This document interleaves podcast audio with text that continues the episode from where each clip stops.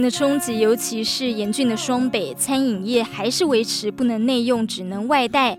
不少的餐饮业者受到了重创，营收大减，员工薪水还有店租呢都要负担，可以说面对庞大的生存压力。南西不设限，将要访问台北士林有名的中式料理老店饱饱宝的经营者。早在去年的时候，台湾还没有很严重，就先做好了准备。他们怎么应应？另外，这是代代相传的好滋味，传到了二代接手。他本来是记者，跑新闻，也做时尚影视节目。后来呢，还跨足热门的网络电玩公司。生涯怎么会转了弯，决定回家接手餐饮呢？都是今天非常精彩的内容。Hello，阿威。Hello。听众朋友们，大家好，我是阿威。好，其实我们也是认识很久的朋友哦。呃，我们认识多久啊？十十多年了吼。有，一定有超过十五年。哦，不能透露年纪，没有没有。好了，好，事实上，呃，我我之前呢也是阿威的这个呃店里的怎么讲？呃呃呃，叫什么忠实客户吗？因为只要你吃过。嗯对，吃过饱饱饱的话，你就会难忘这个好滋味，而且真的很便宜，然后又很好吃。我吃到的，呃，像呃，刚讲是糖醋排骨，还有五金肠旺，你说你们叫什么？我们叫麻辣大肠包。麻辣大肠包，特别要跟，对，我们就是特别要跟别人不一样的名字，哦、因为呢，就是嗯，嗯，因为很多人都在问我们说，哎，其实。其实宝宝宝已经开了三十年了，到底宝宝宝它到底是卖的是什么菜？嗯，我常常我都会回答不出来这个问题。嗯，因为呢，所有我们店里面贩售的这些菜色，其实都是我爸爸他自己去研发、去改良出来的一个料理口味。他要怎么样去定论说他是哪个流派的，其实很难，因为他每一道菜他都是靠着他自己的绝对味觉，就是哎，他去餐厅吃了这一道菜，他觉得哎。还不错哦，然后他就自己回家神复制了这样的菜，然后所以说他常常都会靠着他自己的味觉记忆去复制出来，甚至说他有些菜他是是去看食谱去参考来的，所以我们的所有菜色都是这样设定来的。所以你要说它是什么样的菜系呢？嗯，其实真的很难去定义。然后所以我就常说。我们家的菜都是混血儿，你知道吗？啊、就是哎，掺了一点点港式，掺了一点台式，然后有一些川味在里面，或是等等的，就是其实爸爸想要营造就是一个家的感觉啊，就是哎来我们这边吃饭就好像回到家那种自在的感觉。可不可以帮我们介绍个两道，就说改良后的，嗯、呃，帮我们透露一点美感好不好？哪里不一样？像我们店里有一道菜很有名，叫红烧牛腩煲。港式的煲呢，它其实就是呃砂锅菜，然后它就是微煮的汤，汤汁是比较非常浓稠的。嗯，那呃，爸爸就是当时就是吃到就是类似的菜，然后他就是呃再加入一些像是台菜的元素，像港式的牛腩，它炖煮的牛腩它是不会去加入像豆瓣酱这样的元素。嗯哼哼，那他为了就是要迎合台湾人的口味，所以说他就是加入了这样的元素在其中。然后就变成我们就是店里比较招牌的菜色。对，对我，我觉得就吃起来真的就是很特别。但不管怎么样，它很刷脆。然后你说你爸爸还有 参考之前有呃喜欢看傅培梅的食谱，是不是？对，因为其实爸爸在开餐厅之前，他也是呃做过非常多的行业。嗯，那就是。就是他自己本身就是很喜欢下厨的一个人，那那时候他就是参考了很多就是坊间的一些食谱，然后后来就是找了一些比较适合的餐点，然后再去做一些调整，呃，就是调味比例上面的调整，然后才推出的这样。所以说，你说他嗯，他有去哪里拜师学艺？其实没有，他就是看看食谱看来的。哦，那。也太厉害了吧！所以是很有天分。我就常常就觉得说他有，对他就是有一个绝对味觉在那边这样子。家里阿公其实也一直以来也是，好像烹调这一部分也是很有天分，可能就是协议里面的 烹调魂吧。嗯，所以其实你的手艺也很好，对不对？就是你有去考到厨师执照。我当初去考厨师执照。一一部分是呃，因为因为你知道我其实是从呃就是媒体，然后再重新转业回到家里这样子。那其实，在管理上面，其实呃。呃，必须要有一个比较专业的一个认证。当时因为就是回来接手，就是店里的整个管理，对员工来说，其实我们是门外汉。哦，就他们的想法，我是我是一个门外汉。嗯哼。那我为了想要就是呃增加自己在管理层面上面的一些筹码，嗯，所以说我自己让自己就是呃希望可以可以有一个专业的认证，让自己考取。专业的厨师执照，嗯，那一方面就是说，呃，在管理上面是更有力道的，嗯，那二方面是在自己在整个后续的管理执行上面是更有心灵马力的这样子。懂懂，但是你本来呃很排斥，对不对？想说长大绝对不要做这一行。啊、没错，尤其是其实我从国小三年级开始就一直跟着爸爸妈妈一直在店里面工作，这样子忙。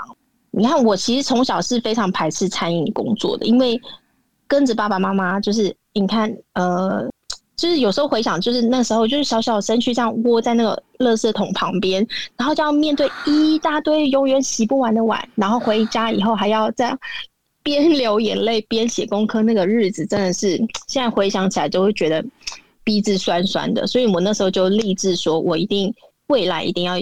呃，就是找一个可以靠脑袋来赚钱的工作，而不是做劳力活。我不希望我未来要跟爸爸妈妈一样这么这么这么辛苦，所以说那时候才会很努力考考进电视台当记者，然后参与了一些新创的一些媒体产业这样子。对啊，哎、欸，你那时候窝在垃圾桶旁，嗯、你是不是也要帮忙爸爸呃去洗碗或是干嘛这些的啊？需要帮忙？对啊。对对对，就是要帮忙洗碗啊，然后要端菜啊，等等。有时候人手不够的时候，可能他下锅煮的菜，你还要帮他注意火候哦。对啊，因为那时候店的规模比较小一些。嗯所以说，就是什么东西都要自己人来这样子。是你回到家，你都还要再写作业啊、看书什么的哈，准备功课这样。对啊，你你刚刚提到，就说你以前啊、呃、做记者，然后在一个光鲜亮丽的一个媒体行业，那个是你之前非常喜欢的，嗯、对不对？那时候就是跟 Nancy 一起工作的时候，嗯，然后我们是负责就是呃流行时尚线，所以我们接触很多光鲜亮丽的，比如。说像是秀场啊，所有的呃美妆品啊，然后还有就是新品的发表会，其实你所接触的所有东西都是美的事业。啊、在当时呢，就是当时其实一一直觉得说哇，很幸运自己有这样的机会可以接触到，不管是人事物都是美的。嗯，但是总是觉得说自己好像。没有办法很融入，常常在秀场里面，或者是说常常在这个发表会里面，觉得说哇，这只已经变成只是一个工作了。可能这样子的流行讯息太太频繁的时候，嗯，就会觉得说已经流于一个形式了。就是呃，今年流行的，可能过两年又来了，然后呃，就是同样的东西，就是旧旧。旧有的题材，然后再重新炒作这样子。为什么会离开新闻圈？嗯，其实是有一个很蛮大的契机，就是当时我们除了流行时尚之外，那还要去负责娱乐线的新闻这样子。那我我记得很清楚，有一次我决定我一定有一天一定要 离开这个圈子的原因，是因为我呃。被赋予了一个任务，新闻的工作的任务，是我必须要去问一些比较尖锐的问题，然后要去拍摄到就是当时可能女明星的，就是比较不堪的画面，就是可能落泪啊，或者是我我我很清楚，我我在做这件事的当下，我其实我知道我在伤害她，嗯，但我因为我被赋予的任务，我必须要有这样的画面拍摄，所以说。我必须要完成这个任务，就必须为了完成我的任务，我必须要伤害他。你是不是要问一些很尖锐的问题，然后刺激他，刺激他，让他落泪？嗯，那是会有点记不得，就是具体的问题是什么。但是当时我记得我我被赋予的任务是必须要去拍摄到他落泪的画面，然后他对于这件事情的看法、回应等等。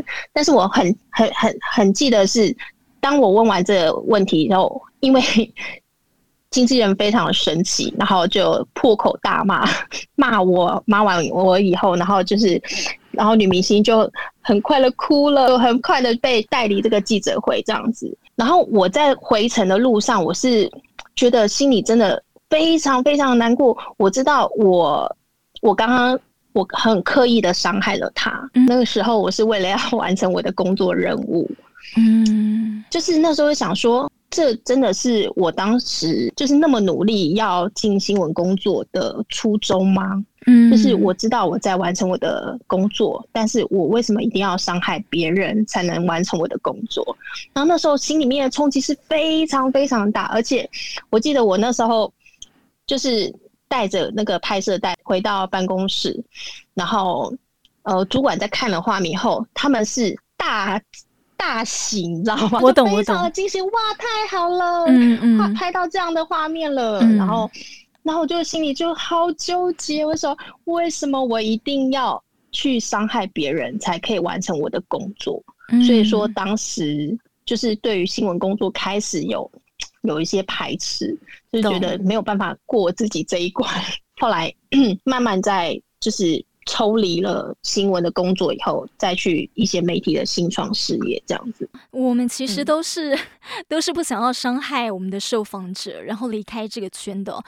我觉得过去的那些经验都是现在工作的养分啦。因为我刚刚在回想过去的工作经验，有没有哪些东西是呃，现在你其实回想起来其实是很美好，或者说哇，现在已经变成是你的筹码的。嗯，比如说像是我们过去新闻工作，你有没有发现，就是因为我们必须要一直不停的前进，对，我们没有办法说呃停下脚步呃去处理。只处理情绪，因为像我现在的工作职场呢，嗯、因为要跟人有很多的接触，嗯，包括是内部的工作人员，还有就是顾客，嗯，那很多的时间你都是在处理人的问题，比如说他们肚子饿的问题啊，他们出餐的问题啊，等等等等，都是跟人有关。那很多的冲突都是来自于情绪。那像我发现，就是过去我们的记者的训练，嗯、让我们就是问题出来。你先去解决问题，因为我我的时间压力，push 我需要赶快去完成这个任务，或是完成这个，我需要有一个结果。我们我所以我觉得过去的经验，我觉得很很受用。是现在我的工作习惯是，有事情有问题出来，我们是先解决问题，而不是去处理情绪。嗯，对，对，我觉得这是很需要。很需要训练的。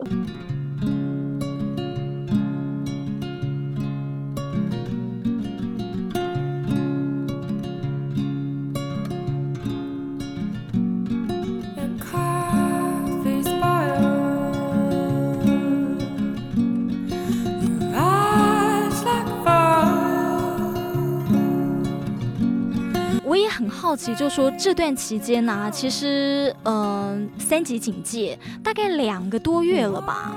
对，那呃，尤其餐饮业是受到了很大的重创。可是我觉得你一直很忙哎，生意没有受到影响吧？其实说没有影响，真的是骗人的。嗯，其实真的真的，其实业绩一下子呃跟。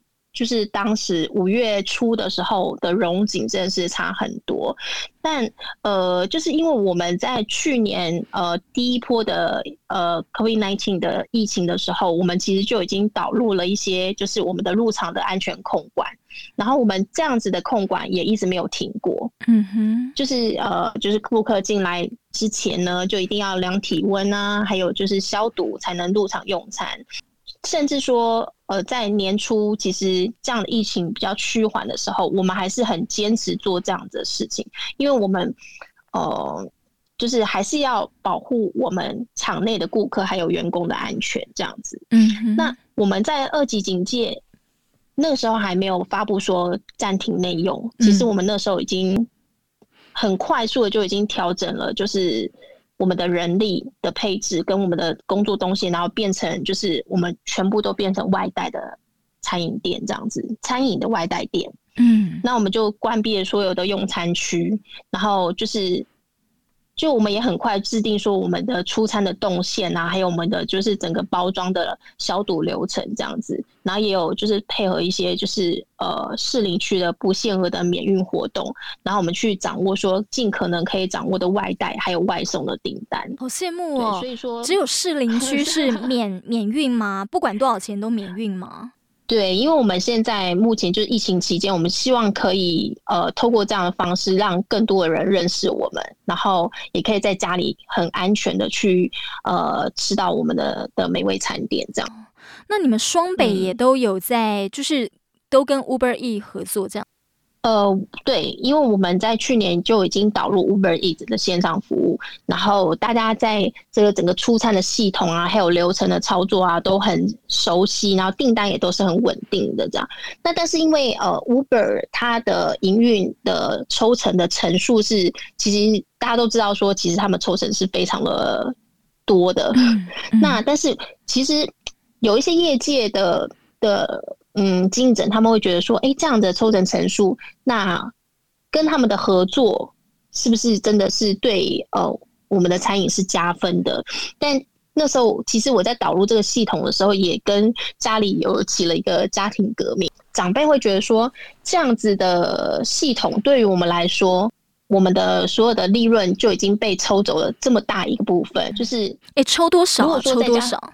就是抽三十五 percent。哇，就是每一每一每一笔订单 非常的多，有一些呃调整成本的一个方式啦。嗯、对，但是我们我们现在的话，我们是呃 Uber 上面的定价是有比呃就是店内价还要高一点点这样子。嗯，对。那因为我们其实就是把 Uber 视为就是我们是离峰时间的业绩补强，因为你没有办法，因为有些业者他会把就是一些固定成本。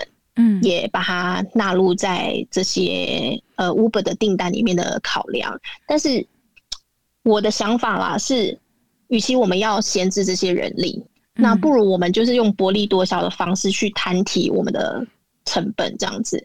因为比如说你已经被抽走三十五趴了，对不对？嗯，那其实你剩下六十五趴。Percent 的的这个业绩，你其实你把它扣掉食材的成本，你就要把它当做是你赚的，嗯哼哼，因为这是你的业绩补偿，嗯哼哼，就是你不能说把固定的成本，像是这些设备啊，或是人员啊等等，把它加进去。那我透过这样的方式去说服了家里的长辈，那我们现在在 Uber 上面的订单的数量也算是很稳定了。很棒，嗯、你有没有觉得你这个也是因为你有一个新闻的敏锐度？就你早就在三级警戒之前，你已经超前部署了。没有，嗯、我觉得是被逼着往前进。说是敏锐度，还是就是应该是说我有一份责任是，呃，我不止一人保，嗯、我必须要带着这些员工，还有他们的肩上扛的家庭一起往前进。嗯，就是只有一个信念，我希望我们大家可以一起生存下来。就在这一两年，我也常常跟他们就是喊话，就是这阵子真的辛苦了，就是大家一直在变。嗯、那我们因为因为整个市场，整个市场的模式一直在转变，嗯、我们一定要就是很活用自己的商品，我们要很活用我们的服务，我们才有办法生存下去。对啊，所以说你要说是敏锐度吗？不如说是一个求生、求生的意志吧。嗯，想要带着大家一起前进、生存下来的意志力。其实我蛮感动的，嗯、而且我觉得你你本性就是就。就是这样子的一个个性，就说像我之前呢、啊、去店里吃东西的时候，我就会发现到说，哎，你们店里的这个员工向心力很强，而且大家中午啊，就是说，呃，会是围在一个圆桌还是什么一个大桌子，是一起吃饭的，然后那个真的是有家的感觉，哦、对，而且我还发现到、嗯、那时候就会发现到，哎，有些员工他可能呃。不是像我们一般看到，你们是有建教合作嘛，对不对？对，因为其实我们呃，就是有跟启智学校，就是有、嗯、呃，就是建教合作，呃，带了几个孩子，其实跟着我们很久了，有的跟了一二十年了。哇、嗯！那但是他们其实，对他们其实呃，在主主流市场的认定，他们可能是没有办法在服务业生存的。嗯，那因为他们他们已经被界定为。嗯，我我记得当时他们界定的是学障，嗯，他们不是呃，就是在启智学校，他们可能有一些分级，他是学习障碍的部分，嗯哼，那这样子的孩子其实呃，应该是说他的思考比较没有办法转弯，但是你给他明确的一些指令，嗯，跟一些步骤，让他重复做，重复做，他是可以。呃，把这样的事情做得很好的，所以我们那时候就呃呃跟了几个孩子合作。那爸爸就是有些有些是呃负责外场，那有些是负责内场的。那内场的他们甚至都可以变成很优秀的师傅哦。当时如果说他们到一般的市，就是。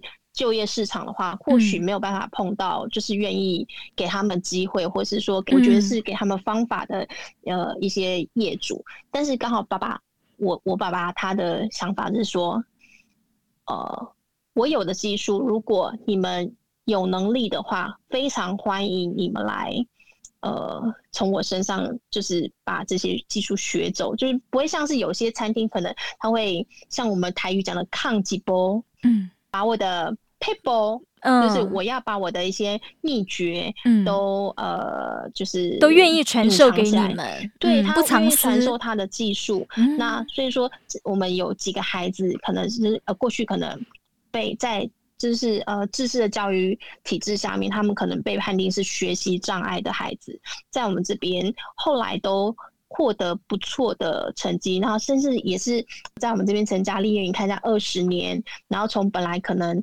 被学校已经是放弃的孩子，那在我们这边慢慢的从学习技术，然后呃融入社会，然后甚至结婚生子，我觉得这个是嗯蛮特别的一个一个历程啊。哎，爸爸也很有爱心哎。嗯，真的很有爱心。对，因为呃，如果说我今天一个眼明手快的，对不对？一般的呃员工，我这样教他可能比较快。你教学习障碍呃，启智学校出来，学生应该要花更多的心力，对不对？确实，而且他们在情绪上的控管，就是呃比较不太像是一般的孩子，所以说呃，在跟他们相处上面。是要花比较多的心力的。嗯、那有些呃，你看在在我们这边工作二十年，你跟他讲话的方式还是要跟像孩子一样的说话方式。你必须要哄哄他，嗯、也是要给他一点责任，说啊，这个是你的任务哦。那他们都会很珍视、珍惜他们的任务。比如说，好。你今天的任务是煮茶，把茶水煮好。嗯，然后哦，大家都叫你茶力王哦，你就要给他一点点小小的称赞。你知道哇？你知道大家从哪里来喝你的茶吗？然后就会好开心哦。然后就是每天每天就会好好的把这件事情做好。哦，所以说我觉得在在我们这边工作的这这个部分，我觉得是还蛮特别的啊。就是可能因为因为餐饮业其实是。很快速，你必须要去反应的一个职场。对，但是当时爸爸就是呃，就是还愿意就是带这样子的孩子一起做，甚至做了十几年、二十年，我觉得是很难得的。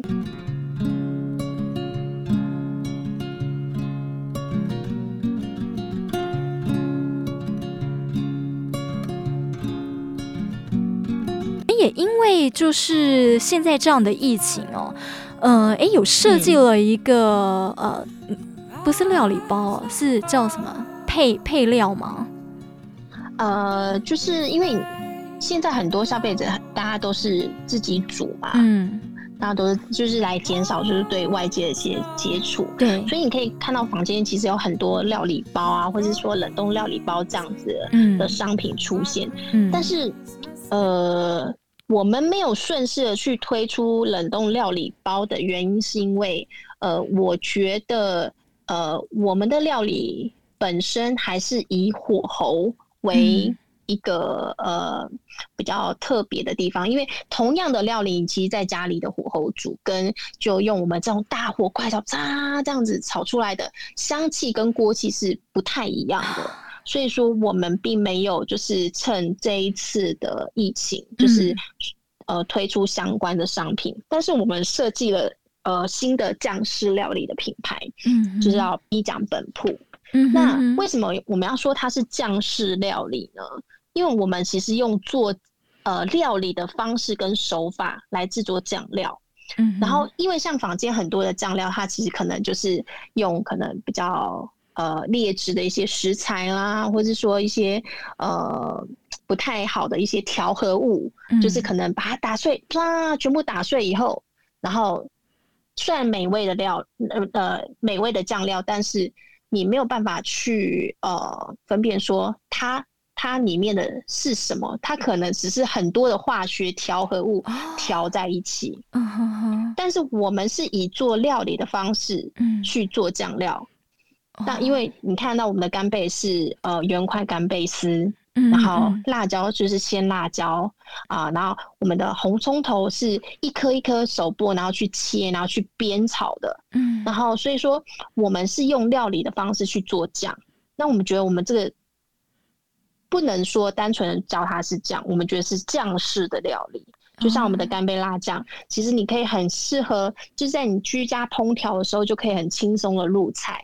那我们也为了说要帮顾客把关我们的食安的问题，嗯，然后我们所有的商品也都会都通过了 SGS 的认证，就是没有添添加任何的人工的添加物跟防腐剂，让顾客。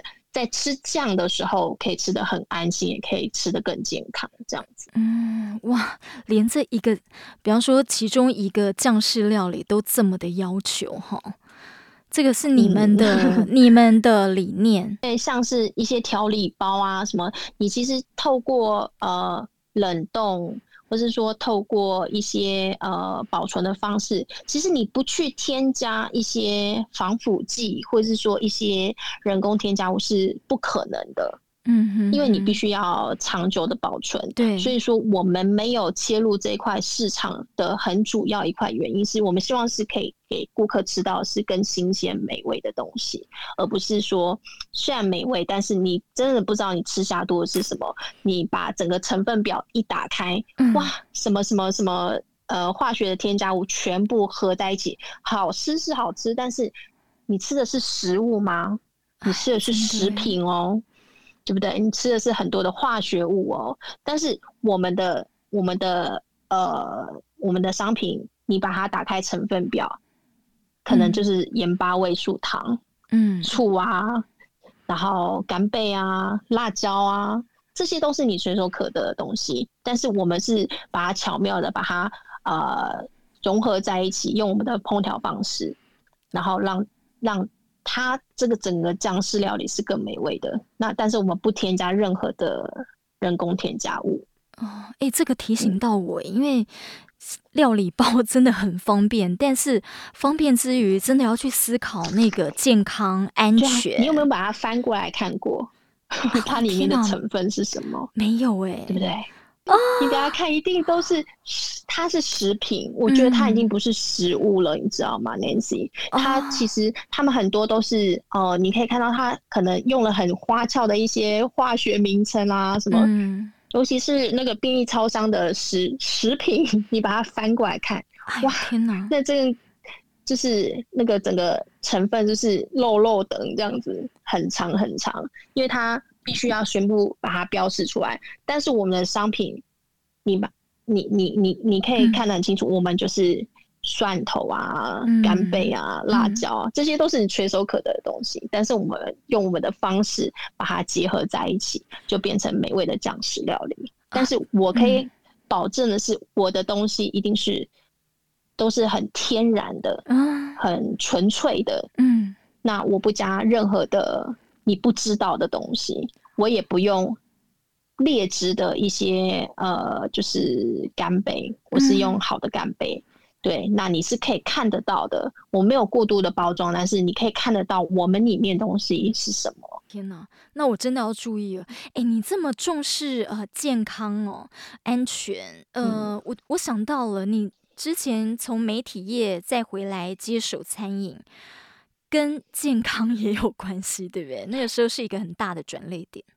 对，因为其实那时候一直在新创媒体打转了很多年，然后参与了很多一些案子。嗯，但有一天呢，我发现我生病了。嗯，但是我很幸运哦，你知道为什么我很幸运吗？因为我得到的是零期的乳癌，很早就发现了。我的胸部那么小，所 以不，别这么说，别这么说，小胸部也是会得乳癌的哦。即便是男性，但是我是小胸部，但是我有得了乳癌，但是我非常幸运的是，我是零期。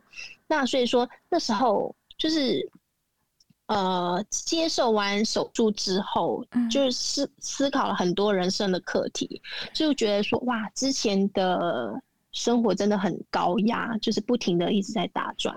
想说，哎、欸，每天都一直想说，哇，我有没有达到我我的呃业绩的 KPI 呀、啊？什么什么什么，掌握到最新的流行趋势啊？然后我的案子执行的怎么样啊？等等的。然后每天都一直在思考这些问题，然后每天工作的时间都很长，即便假日也是呃要参与很多不同的一些呃就是商业经理的一些课程这样子。然后那时候就是因为。就是得了癌症，然后呃手术完之后就觉得，嗯，嗯，这真的是我要的吗？嗯，我是不是应该要回归真正的自己？想要的是什么？嗯，就现在已经回到没有任何头衔，也没有任何一张名片。然后回归到家庭，也回归到自己的原点，然后用慢活的方式去活出自己的步调。虽然说现在也是很忙啦，对，也是也是一直很忙，但是 那个忙不一样哦，呃、忙是不一样的，嗯、就是就是是很踏实的的工作形态。就是像我可能呃，过去可能你你你是没有尽头的。就是你必须要一直往前，一直一直往前，呃，你要掌握所有的资讯，然后再整理、再汇出，然后呃，包括说像是新创媒体也是，你的 KPI 达到了没？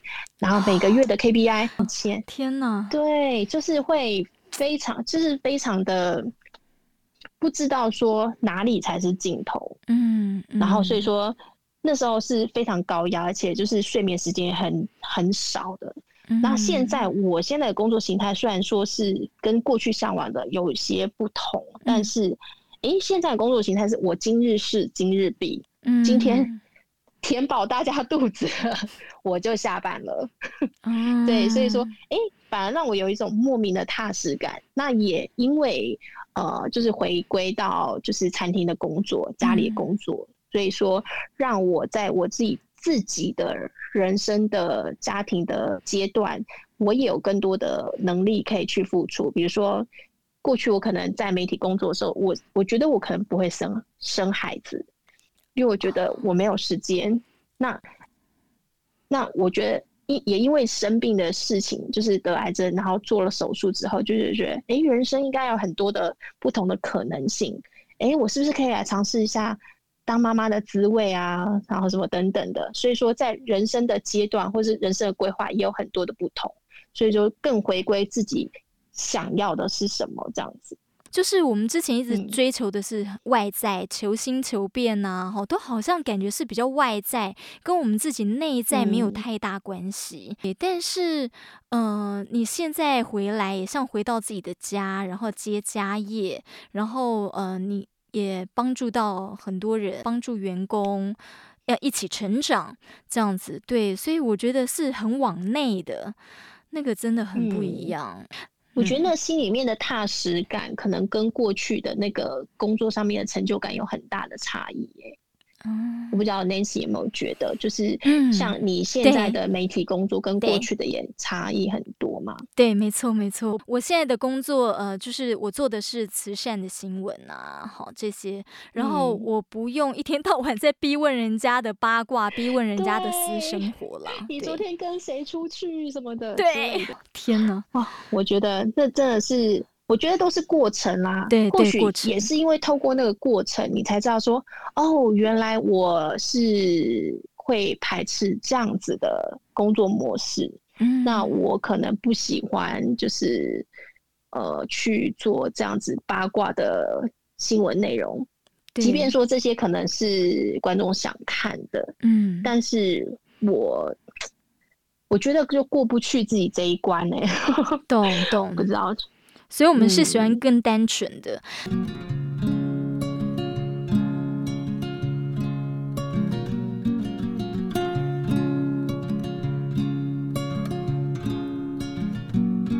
那呃，其实这一波的疫情啊，也蛮多的餐饮业后来就倒下来了。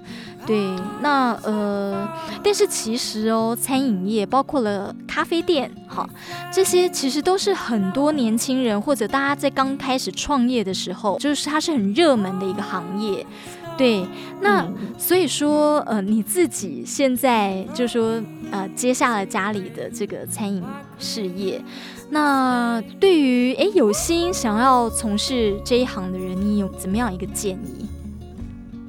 嗯，我觉得餐饮业真的是一条非常辛苦的道路。嗯，包括说，嗯，您刚刚有提到说，Nancy 刚刚提到说，很多年轻人就是想要开咖啡厅，对，然后想要开一个自己的特色小店。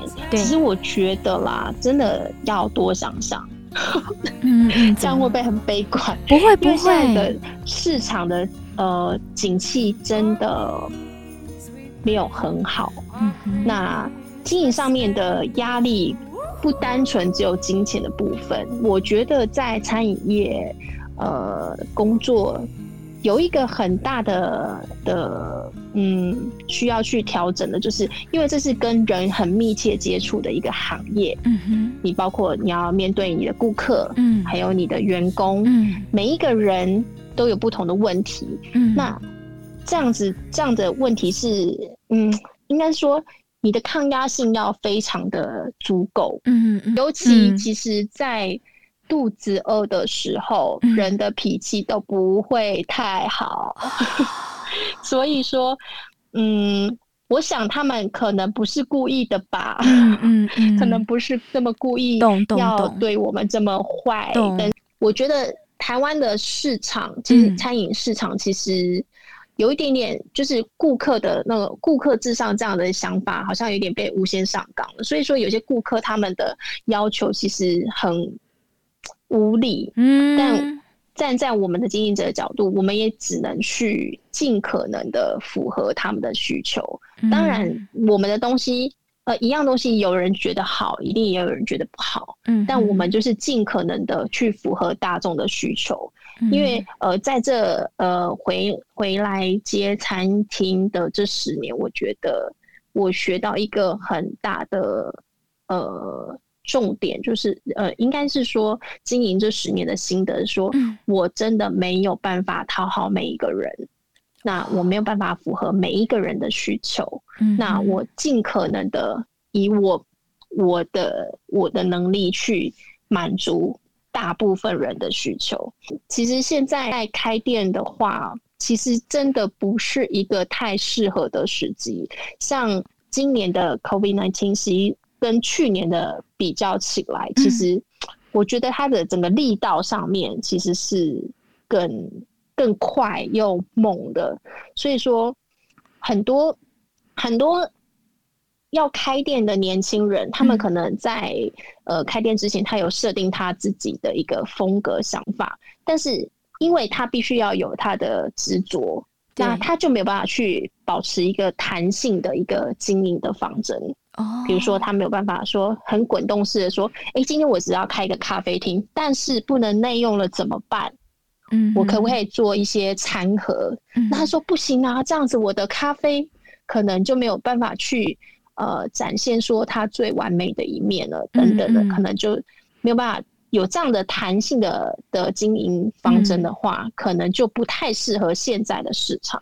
所以，如果说真的要在这个时机后疫情时代来呃做呃餐饮的经营的话，我建议大家要有一颗保持弹性的心。嗯、我们随时滚动我们的经营方针。哎、欸，不能内用，我们就做外带啊。嗯、然后客人不来，那我们就是外送啊。嗯、然后哎、欸，不吃合菜，那我们就吃便当啊。那我们要一直不停的去调整我们的服务内容，然后才能找出适合的生存模式。